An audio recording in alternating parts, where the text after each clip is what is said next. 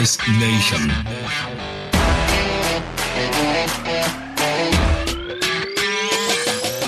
Greetings and calcifications, Device Nation. I hope you're having a wonderful Do a Grouch a Favor Day.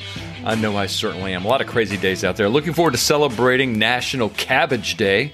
I'm not sure I want to be in the OR with any fellow celebrants on that particular day. Got World Hippo Day coming up. No thanks, I'll skip dessert. Approaching Fat Tuesday here in LA, Lower Alabama. Mardi Gras is a big deal here. It's the original Mardi Gras, if you're taking notes. My daughter was at a Mardi Gras parade the other day and practically sustained a closed head injury from being beamed in the head with both a moon pie and a bag of candy coming high and inside. The candy had a note on it that read, and I am not making this up. We have been trying to contact you regarding your vehicle's extended warranty. These people have clearly crossed the line trying to make first contact. I know some of you are asking, what is a moon pie? It's basically a marshmallow squished between graham crackers and they dip the whole thing in chocolate. There's nothing like a good s'mores, and this is definitely nothing like a good s'mores. The only way I can get one of these things down is to smother the whole thing in carrot cake and throw away the moon pie. You know, it wasn't that long ago here that they were literally throwing cases of these things from the floats at parade goers. And not shockingly, the subsequent injuries led to a police crackdown on throwing anything more than a single. I think I would like to pretend it's a smooth rock in a pond, right? And just see how many heads I could skip one over. Well, if we're going to have a week of celebrating hitting people in the head with flying objects. Let's just come up with our own week. Savvy listeners remember this clarion call from last year, National Device Rep Week. It's always the week after the Super Bowl to make it easy to remember. A golden opportunity for the staff at your facilities to bring gifts of food, small trinkets, gifts under a $100 to show their appreciation for all you do to make their cases go smoothly. Look, if your accounts feign ignorance, accuse them of not caring and remind them there are no AdvaMed guidelines against them showering you with gifts. Well, while we're talking nationally recognized weeks, don't forget National Find a Compliance Officer, a career in a different field week. This is one of my favorite weeks personally as we barrage our respective compliance department staff with lucrative opportunities for more money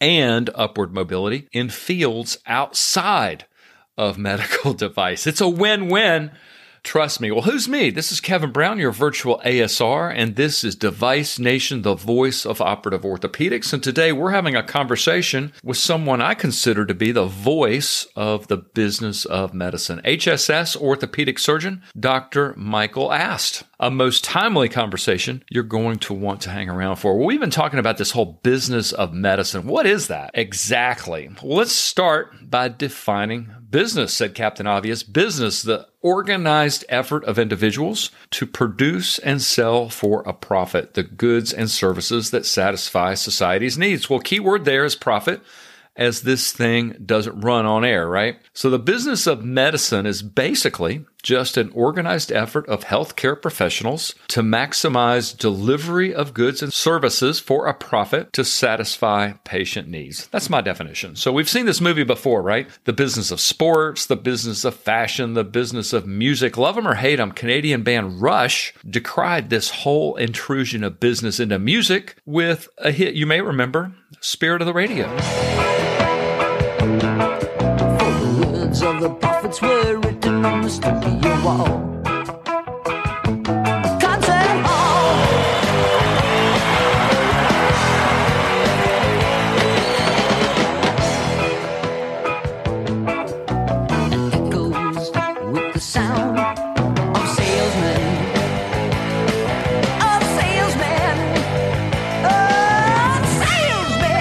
What is wrong with the sound of salesman? Well, if you're an HCA facility, everything.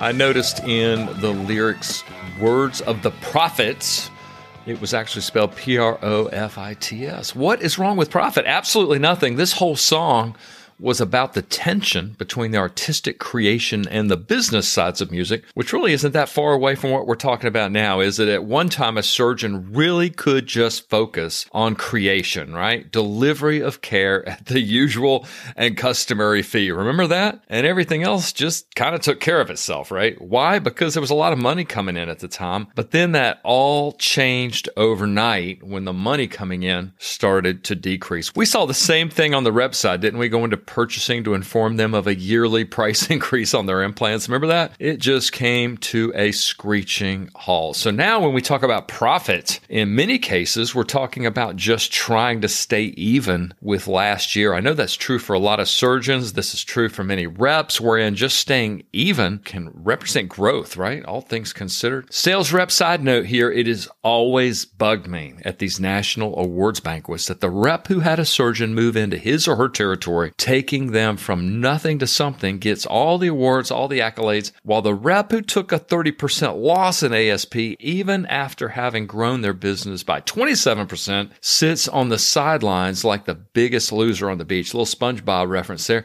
because they were technically down for the year. This is wrong, in my humble opinion. And I think these award metrics need to consider what's going on these days, right? But I don't ever get invited to those meetings. Well, that, my fellow box openers, is where we are right now. How can we grow our business or just stay even with last year as we look out our pilot house window and see this looming shadow of the USS Business of Medicine right off our port bow? Well, let's shoot for not just breaking even. I have an idea on that very front that I'm going to share after the conversation. You might want to hang around for that. Well, let's look at how we respond to all this stuff, right? Great quote by Chuck Colson Life is 10% what happens to you and 90% how you respond. Great quote. So true. We talked about three potential responses last time around. Quick review The Undertaker. These people are so discouraged about the changes, right? The larger teams, the teams they were forced to join, the reduced commission rates. I talked to a rep yesterday about a product her company expected her to sell that had a 1.25% commission rate. Really? Things that we now have to pay for that we didn't before, like shipping, couriers, even brochures. These things are all very real, by the way. The Undertaker complains to anyone and everyone within earshot constantly. No strategy, but a lot of kvetching. The caretaker, on the other hand, sees the challenge of staying even or growing like the horse boxer on George Orwell's Animal Farm. Love that book. Says, I will work harder. I have heard that out of the mouth of so many reps. I know I've said it myself. It's a laudable goal if we weren't already tapped out and our family hardly ever saw us anyway, right?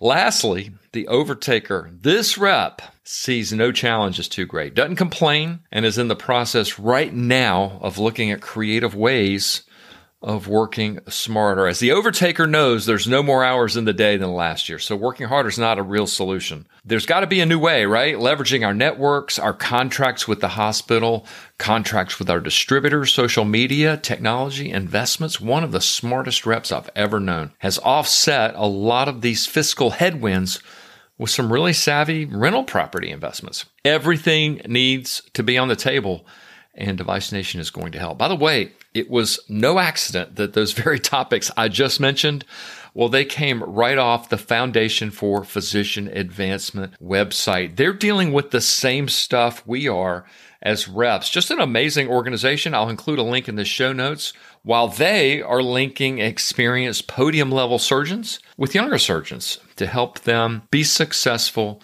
in the areas of their practice that don't include a mallet. I just marvel when I think about this parallel path that we're on with our surgeons. We talked about the reps and their responses. We're seeing the same thing with surgeons. I know undertaker surgeons, caretaker surgeons. Well, I'm just going to have to see more patients next year. And then I see the overtaker surgeons that are just looking for creative ways to add more things to their practice armamentarium. Great stuff. I think the overtaker reps need to link arms with their overtaker surgeons and work together to work towards this common goal because we're in the same boat. That business of medicine ship that they're seeing outside of their window is the same ship coming our way. And I think our next guest may have some answers for us as to what we can be doing. A huge Device Nation welcome to Dr. Michael Ast.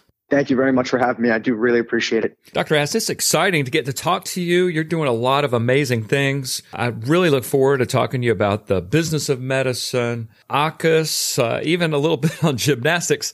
But first, let's go back to Temple University.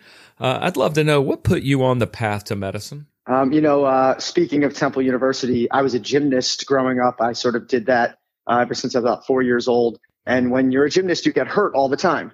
And so I met this great person in the emergency room several times with a couple of broken bones, uh, who turned out to be my, my orthopedic surgeon over the years.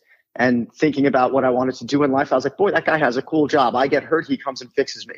And uh, we got to know each other, became a little bit of a mentor of mine, and uh, and that kind of led me down the path. Who was it? What was his name? His name was Mark Sherman, a uh, orthopedic surgeon from uh, Staten Island, New York. Yeah, and his and and I'm not the only one he led in that direction, since his son Seth is uh, the head of sports medicine at Stanford. So you end up at North Shore for your orthopedic residency, and then on to a joint fellowship at HSS, an icon in our world. What was that experience like? Boy, you ever walk around a room and just be like, "Oh my gosh, I can't stop like fanning on everyone here. You know what I mean? Like your neck hurts from looking in each room. Right. It is, you know, they always they always say like, you know, we see farther standing on the shoulders of giants. True. And that's true to everyone, but to someone like me who actually got to meet those giants, work with those giants, and literally learn in the operating room. I mean, to talk a lot of what I talk about, a lot of what we all know is like mentorship is so important. The people you have in your life that guide your career, that guide your life are so important. And I am just the luckiest person on earth to have had some of the most incredible mentors along the way. And and my team at, at HSS, my family over there, have been a huge part of that. Well, let's go to the here and now. You've developed quite a reputation on the business side of medicine, but tell me about your clinical practice today. Yeah, so uh, when I left HSS uh, after my fellowship in 2013, I went into a private practice in sort of the Princeton, New Jersey area for about five years, where we developed a, a big clinical practice on outpatient arthroplasty. We started doing uh, uh, ambulatory joint replacements in our uh, privately owned surgery center about 2014. Um, and did that for my whole time there, built a pretty big joints and spine program. And that still remains the focus of my clinical practice. So I still do uh, a lot of outpatient joint replacement, primary hip and knee replacement, even a little bit of revision in the outpatient space. And then, like every other joint surgeon at HSS, I'm a member of the Complex Joint Reconstruction Center. So we do a lot of revision arthroplasty, take a lot of referred revisions from outside, not just in this country, but from across the world. And so, uh, you know, I try to keep myself busy and, and pay respect and homage to those who taught me before and make sure that we're doing the right thing every day. How did that ultimately lead to your interest in the business and legal side of medicine? I understand on the legal side, there might be a family connection there.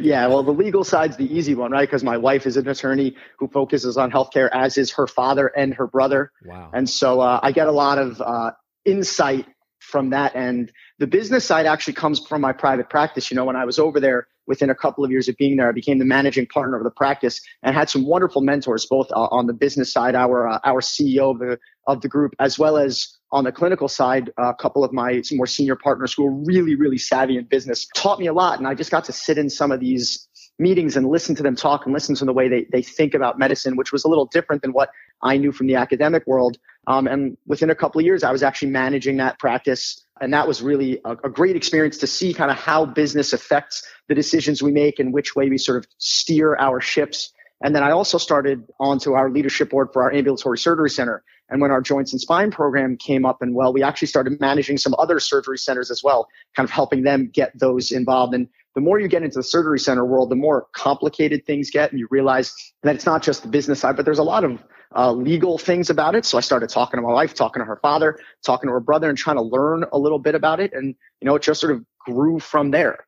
Then when I came back to HSS with the goal to continue that work at HSS and sort of guide the ambulatory surgery strategy moving forward, that only accelerated my ability to learn from really smart people and sit in smart in rooms with really smart people and just learn more and more about it. And I think I guess one of the things I like about it is that we're not very good at it. Like physicians don't do a good job understanding the business side, understanding the legal side, and mostly it's just vocabulary lessons, a lot like medical school. So I think I saw an opportunity, right? So something that maybe I could do something positive for our community. And, and that's just fed that interest since then. Your name came up at AAHKS at the most recent meeting. And I'm going to read a quote from Dr. Bodner, who was actually in your presentation. He said, and I quote, this man might just save orthopedic surgery as we know it. He wins a Rising Star Award at AAHKS, and here's why. My mailbox blew up about you and this presentation that you made out in Dallas. And uh, I was wondering if you could take us back to Dallas and tell us what it was all about. Yeah, you know, this meeting was really great. This particular AAHKS meeting was great. And one of the things I really enjoyed about it was it was one of the earlier times we've done it a little bit in the past but this one you really saw a lot of the meeting take a step away from here's how you do a knee replacement here's how you do a hip replacement here's how you treat an infection to some of the other aspects of what we do. I mean, there's a fantastic symposium on the sort of work related risks and injuries that we see um, in or in or arthroplasty, which was fascinating. And our symposium, which we did on outpatient arthroplasty, we did a lot of the clinical things and a lot of the important protocol based things. But the other thing that we did in that in that symposium was to really talk about the business and, and legal considerations when you're starting to consider transitioning arthroplasty to the ambulatory surgery center.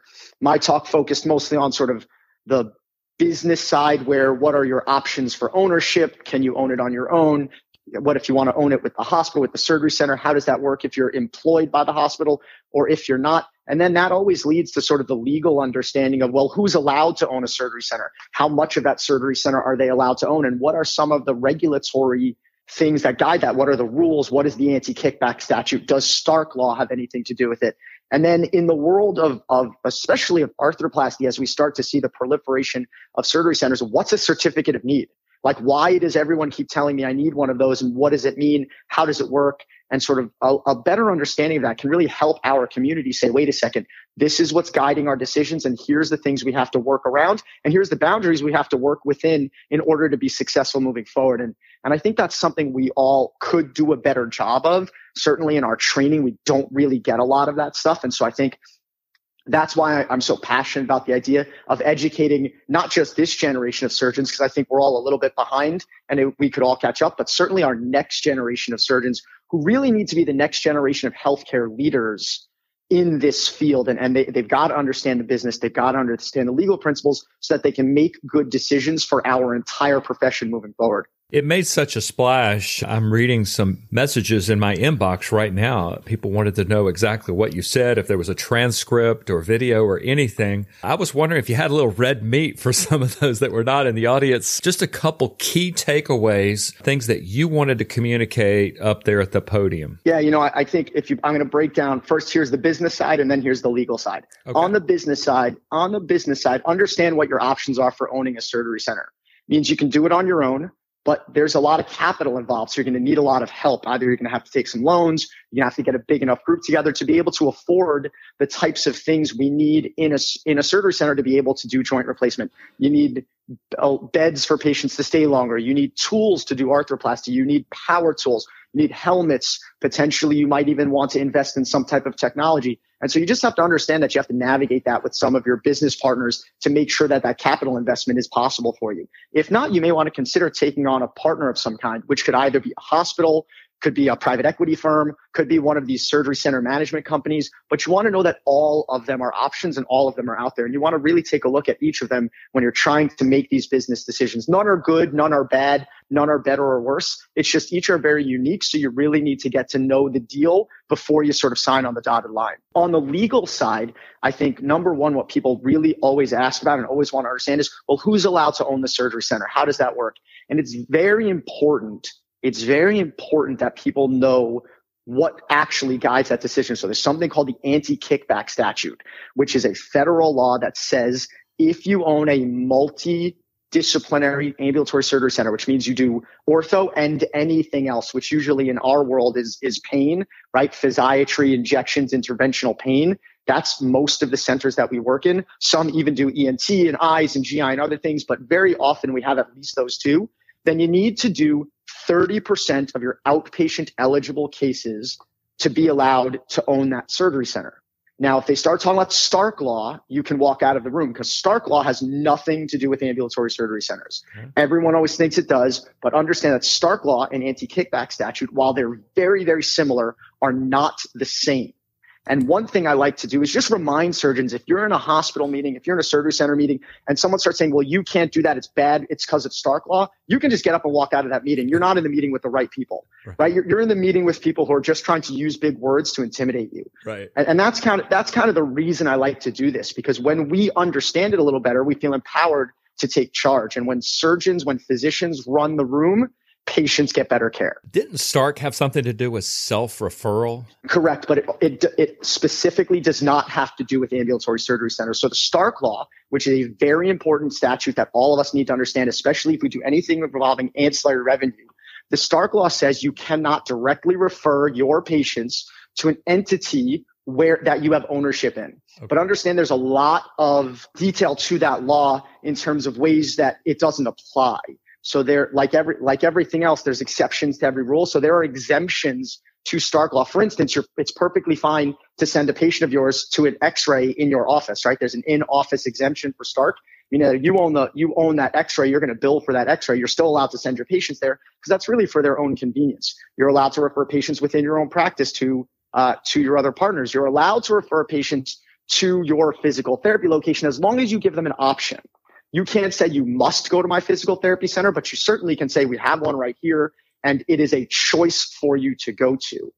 The one thing it doesn't apply to is ambulatory surgery centers. Those are based on the anti-kickback statute, which again sound the same, but they are different laws. While we're in the Grand Hall, there was a lot of presentations this year on building your practice. And I know you've actually done some talk on personal branding. And I was just curious what your thoughts are in terms of that concept and building your practice. Yeah, you know, ultimately, I think we all need to recognize in the past, medicine wasn't such a consumer driven market, right? In the past, there was the one doctor who had their shingle and everybody went to them. Nowadays, patients have become much more like consumers. They have a lot more access to information. They have a lot more access to travel. They have a lot more access, access to telemedicine and digital care. So to a certain extent, it's important to understand your brand and build your brand.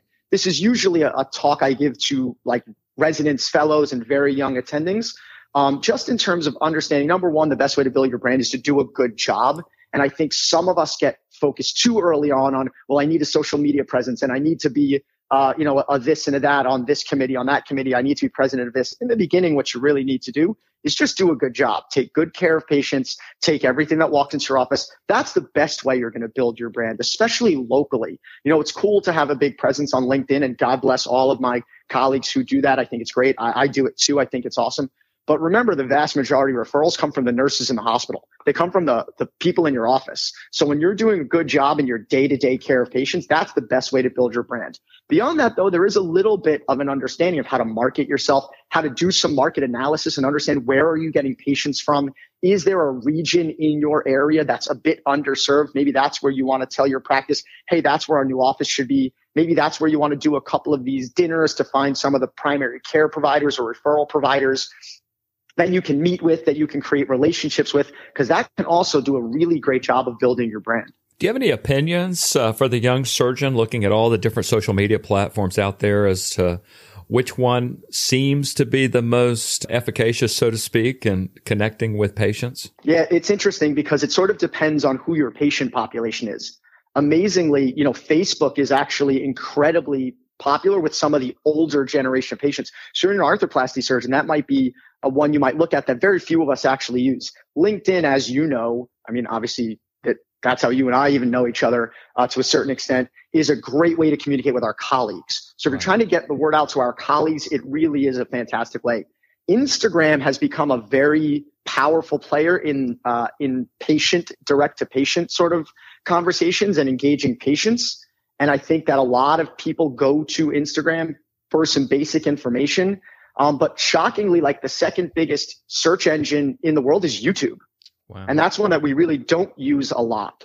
And so these are opportunities if you start to work within some of these social, these different types of social media and online presence tools that may benefit our, the sort of next generation of surgeons building their brand. While we're at the AAHKS meeting, was there any presentations that caught your ear and your eye that you said, wow, that's really good stuff. That inspired me. The great thing that I saw at this particular meeting also was sort of a, an influx of some of the younger presenters. I mean, there's a great uh, caring for a diverse population symposium that was done. And almost every face on that uh, on that panel was some was a newer or younger surgeon, and I think that's awesome. I'm I'm I'm a huge believer, and we need to get our next generation of leaders up and running, up and moving, and because I think the sooner you bring people into leadership roles, the sooner they feel comfortable with that and then take things in their own direction. Because it's always the next generation of surgeons that are going to decide the future for all of us.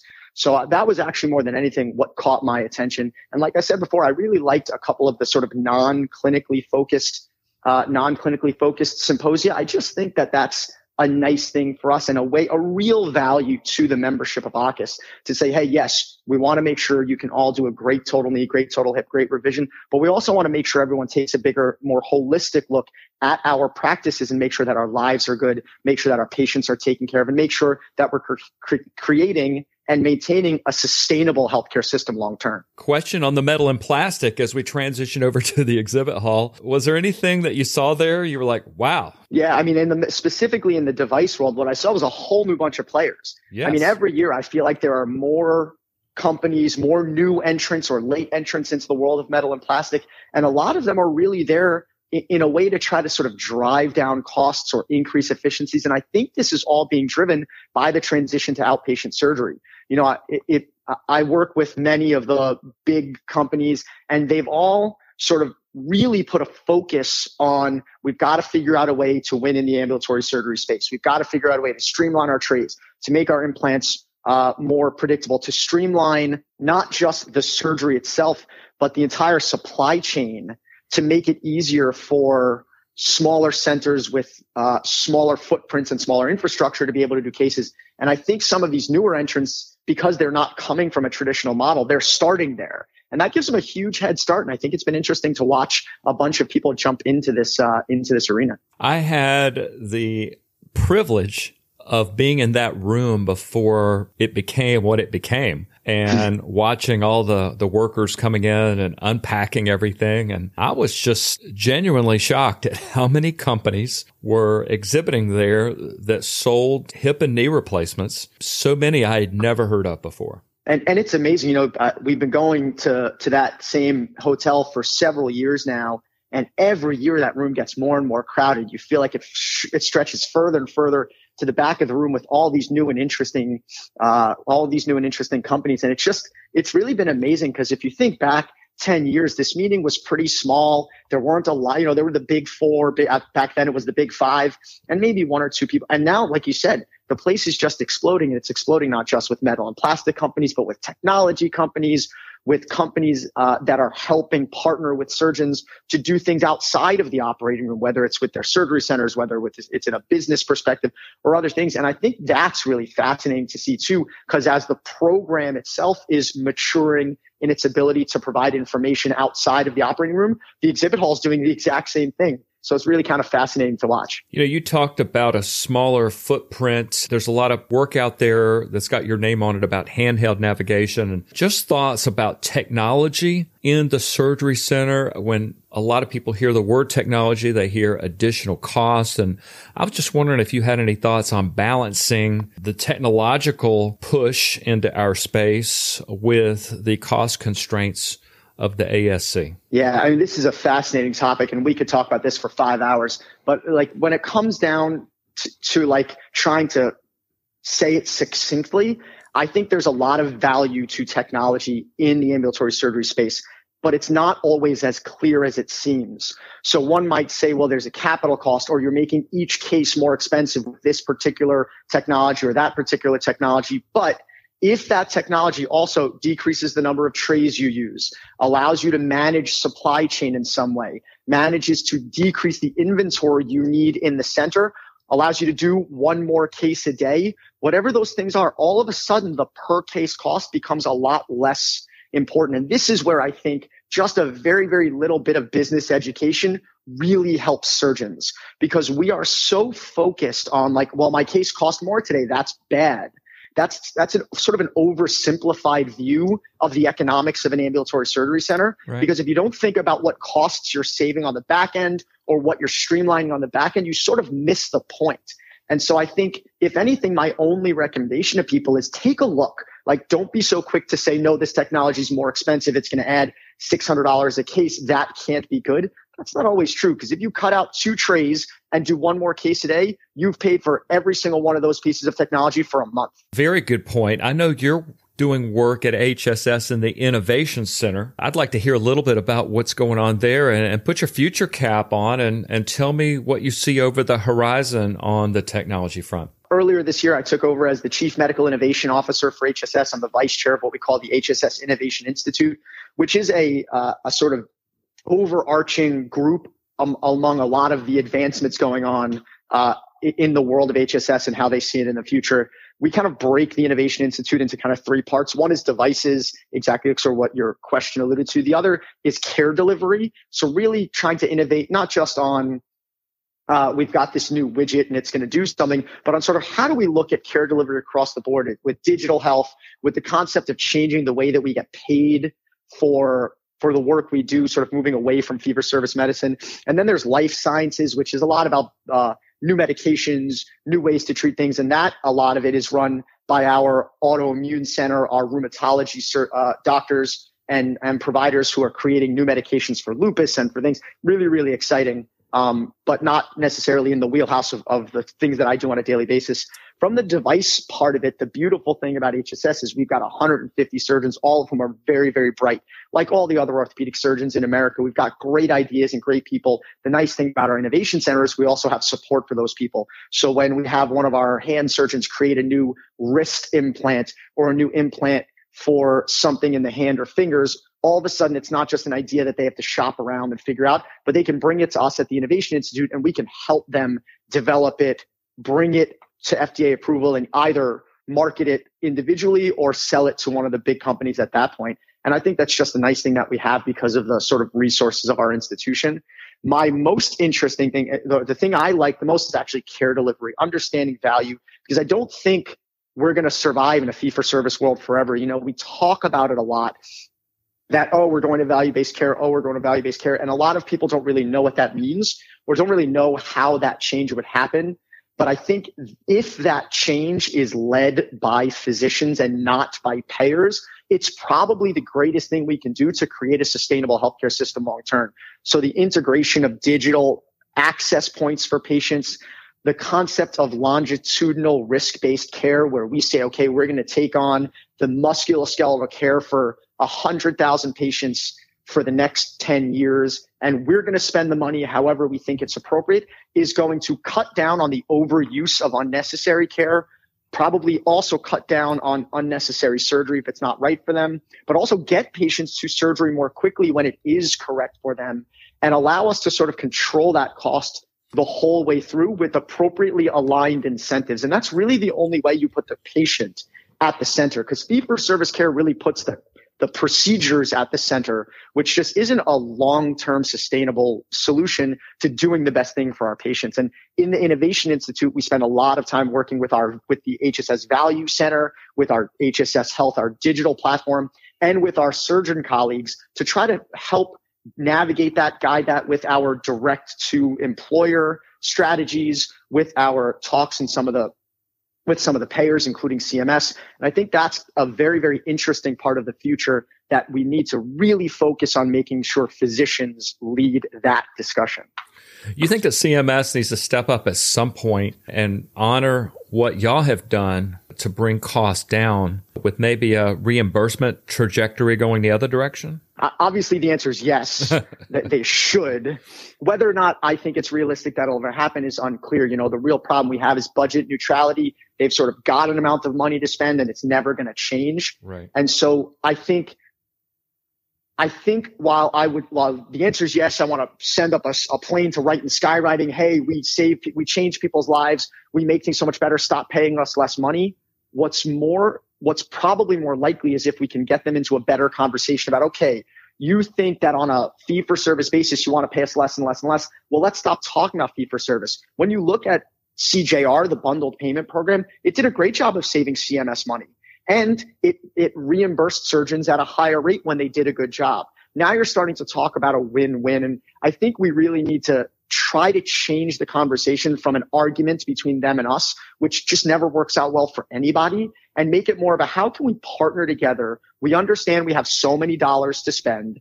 how can we partner together to make sure that we're appropriately reimbursed for the excellent value care we provide, right? The excellent quality of care we provide while not going over the constraints of the federal budget, right? Because we can't continue to have healthcare run in 20%, 25%, 30% of federal spending, right? No, no civilized nation can support that level of cost and still provide care to patients one of the things that I saw out at AAHKS that was pretty exciting was just the innovation in the space of wearables, patient engagement platforms. It seems like every company is racing to produce a platform in that space. And just wondering if you have any thoughts on it. Yeah, you know, I think all of these technologies are really going to let us continue to drive value in the cost we do in, in the care we provide. Wearables, patient engagement platforms, things like this seem like an obvious opportunity given the level of technology that exists in all the other sectors of the market. Being able to remind our patients to make sure that they've seen their medical doctor, that they've gotten their pre-admission testing, all these things will cut down on the number of cancellations we have. Cancellations are super costly. They're costly in the hospital. They're costly in an ambulatory surgery center. And so any way we can limit those is great. And early intervention when a patient's not doing well post-op is the same thing. We want to get to patients early, know who's at risk of a bad outcome and be able to do something about it quickly. And especially the combination of wearables like sensors to track range of motion, sensors to track how much people are walking and doing. This is just the tip of the iceberg in regards to what we can do. You know, one of the fascinating collaborations we've been doing with the HSS Innovation Institute with, is with a group called Tesla Suit that literally has a what looks like a wetsuit that a patient can put on. It's got sensors everywhere and they can walk around for two weeks in this thing and we can learn everything about how their body mechanics work, how their hips and spine interact, how their knee interacts, all the things we're just starting to really grapple with in terms of the the sort of relationship between one joint and the next, we can really outline in incredible detail, then put it on them afterwards and see how it changed Oh, right? These are the kind of things that the future will look like. And they're building, other companies are building this into like little sleeves. You can put a knee sleeve or an elbow sleeve,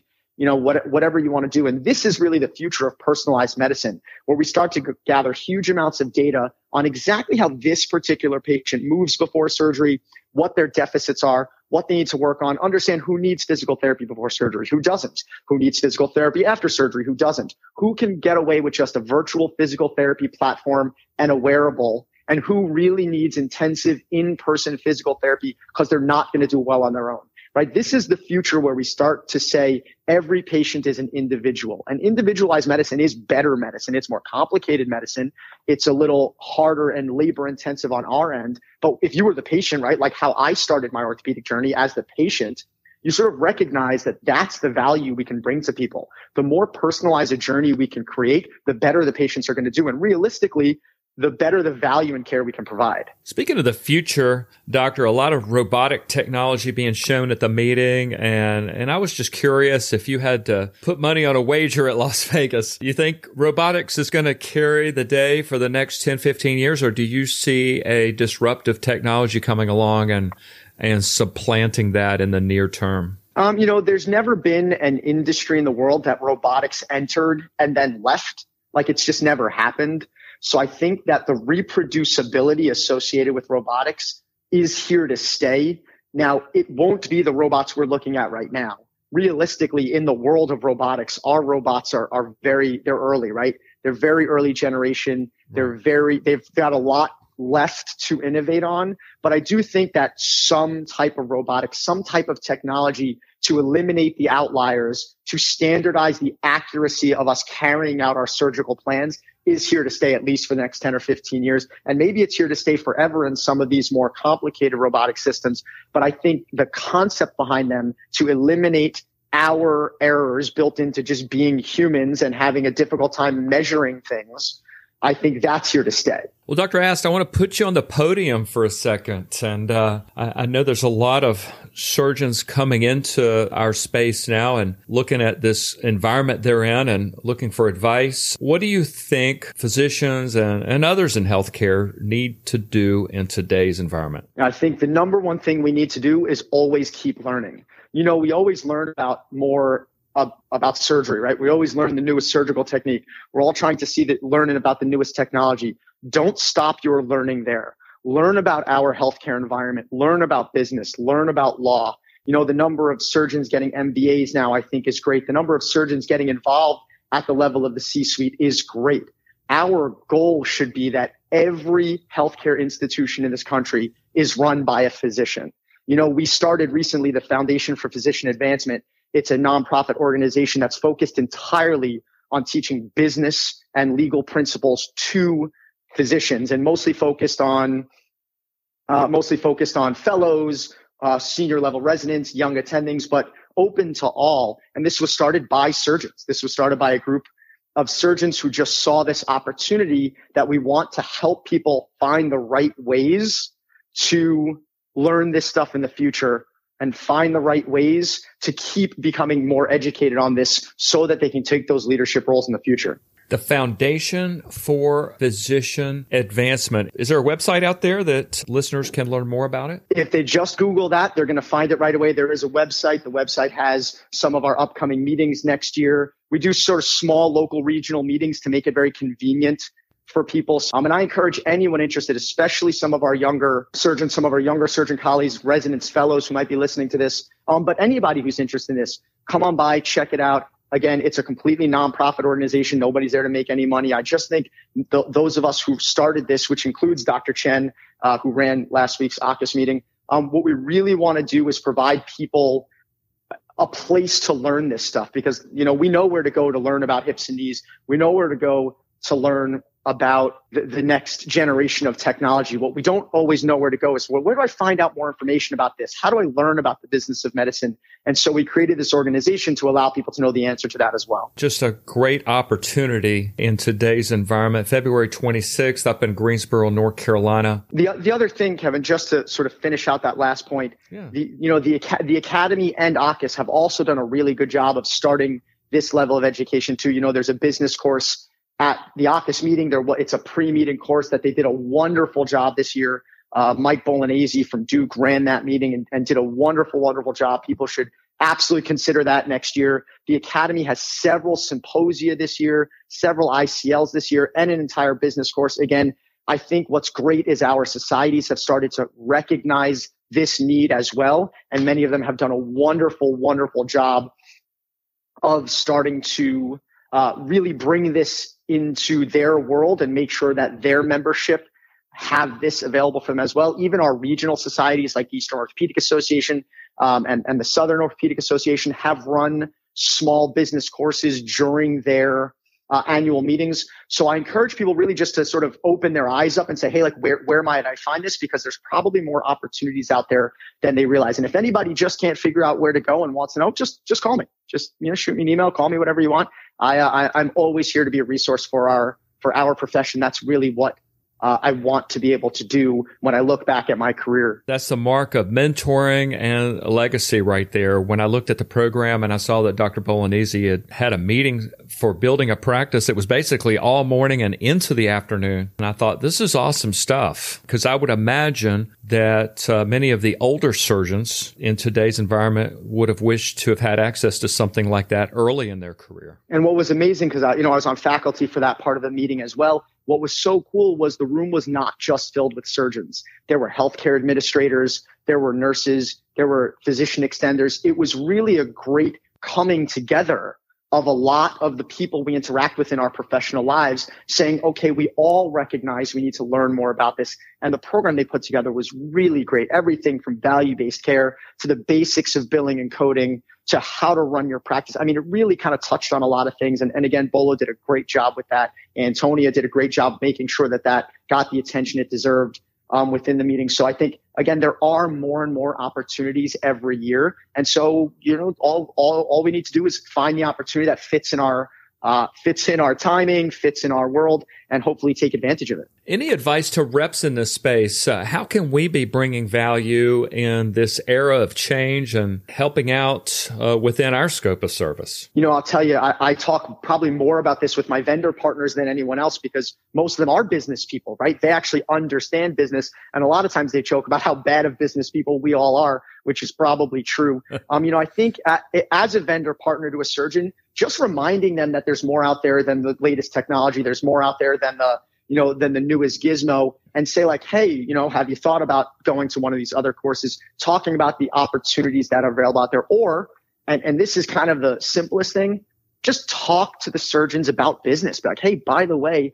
this is what we're doing. Do you do you know what a pro forma is? Have you ever understood what marketing looks like? Have you ever done a market analysis of your local area and where your business opportunities might be? Because some of these are just new words to surgeons and we don't sort of know who to talk to about it because as we all know surgeons don't like to ask questions or look uneducated about a particular topic so broaching the subject with your surgeon partners can can be enough to really start a good conversation that can be very positive uh, for them and i will commend many of the companies out there who have started to include small bits about business of medicine in some of their local meetings in some of their you know, meetings, especially focused on residents and fellows. I think it's fantastic. I think rec- the recognition from our partners in industry of the importance of that, uh, it really uh, should not be understated in regards to its value to us as surgeons. Well, I have to agree with Dr. Bodner. You and the work that you're doing, I believe, will save orthopedic surgery as we know it. And just amazing work. I just got to say, great job. Thank you. I really appreciate you coming on the show to share your story and and what has you excited. Thank you so much. And it's truly humbling for, for people to say nice things about me. I, I really appreciate the opportunity to talk to you today. Really appreciate the opportunity to talk to your audience today. And, and just I really want to thank you for that.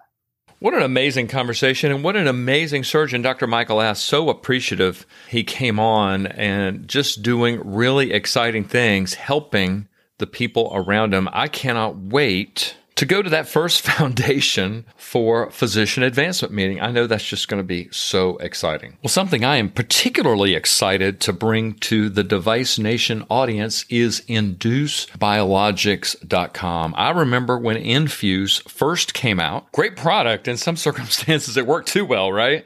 And I always thought to myself, somebody's going to come up with something to compete with them eventually. Well, here we are in 2022. Urist NMP. Does that name ring a bell? Dr. Marshall Urist was the gentleman who discovered BMPs, and this product, Urist NMP, came out of the incredible work, the voluminous work done at his lab. Urist NMP. What does the NMP stand for? Natural matrix protein. It's a process that liberates non collagenous proteins, NCPs trapped within bone particles, making them available to guide bone regeneration. Unlock and express. There's your tagline for you. I like this product because it's more osteoinductive. It's got multiple growth factors, form factors that you know and love. The obligatory sponge, but then it's got particulates and my personal favorite, fibers to keep that graft exactly where it needs to stay. Does this all sound good? Well, guess what? It gets even better. One thing that I have heard from many people over the years is complaints from purchasing about the price of Infuse. So if you could go to your connections in trauma and spine, that's another thing I like about it. Multiple indications. If you could go to your connections in these spaces and say, I have a product that performs at this level at a significantly lower price point. You think people would at least be willing to hear you out? I think they would. Check out the website at inducebiologics.com. And if you think, hey, this is a product I want to add to my bag, then you're going to want to contact Nick at induce-surgical.com. That's Nick at induce-surgical.com. Tell him Device Nation sent you. I only want 1.25% commission. See how we brought it full circle? I hope this product helps you grow this thing. Forget that breaking even stuff, right? So get out there and have a great week. Say something nice to a grouch. Try a moon pie. It will be very underwhelming, I promise. And I look forward to seeing you all next time as we unpack this business of medicine together. Thank you.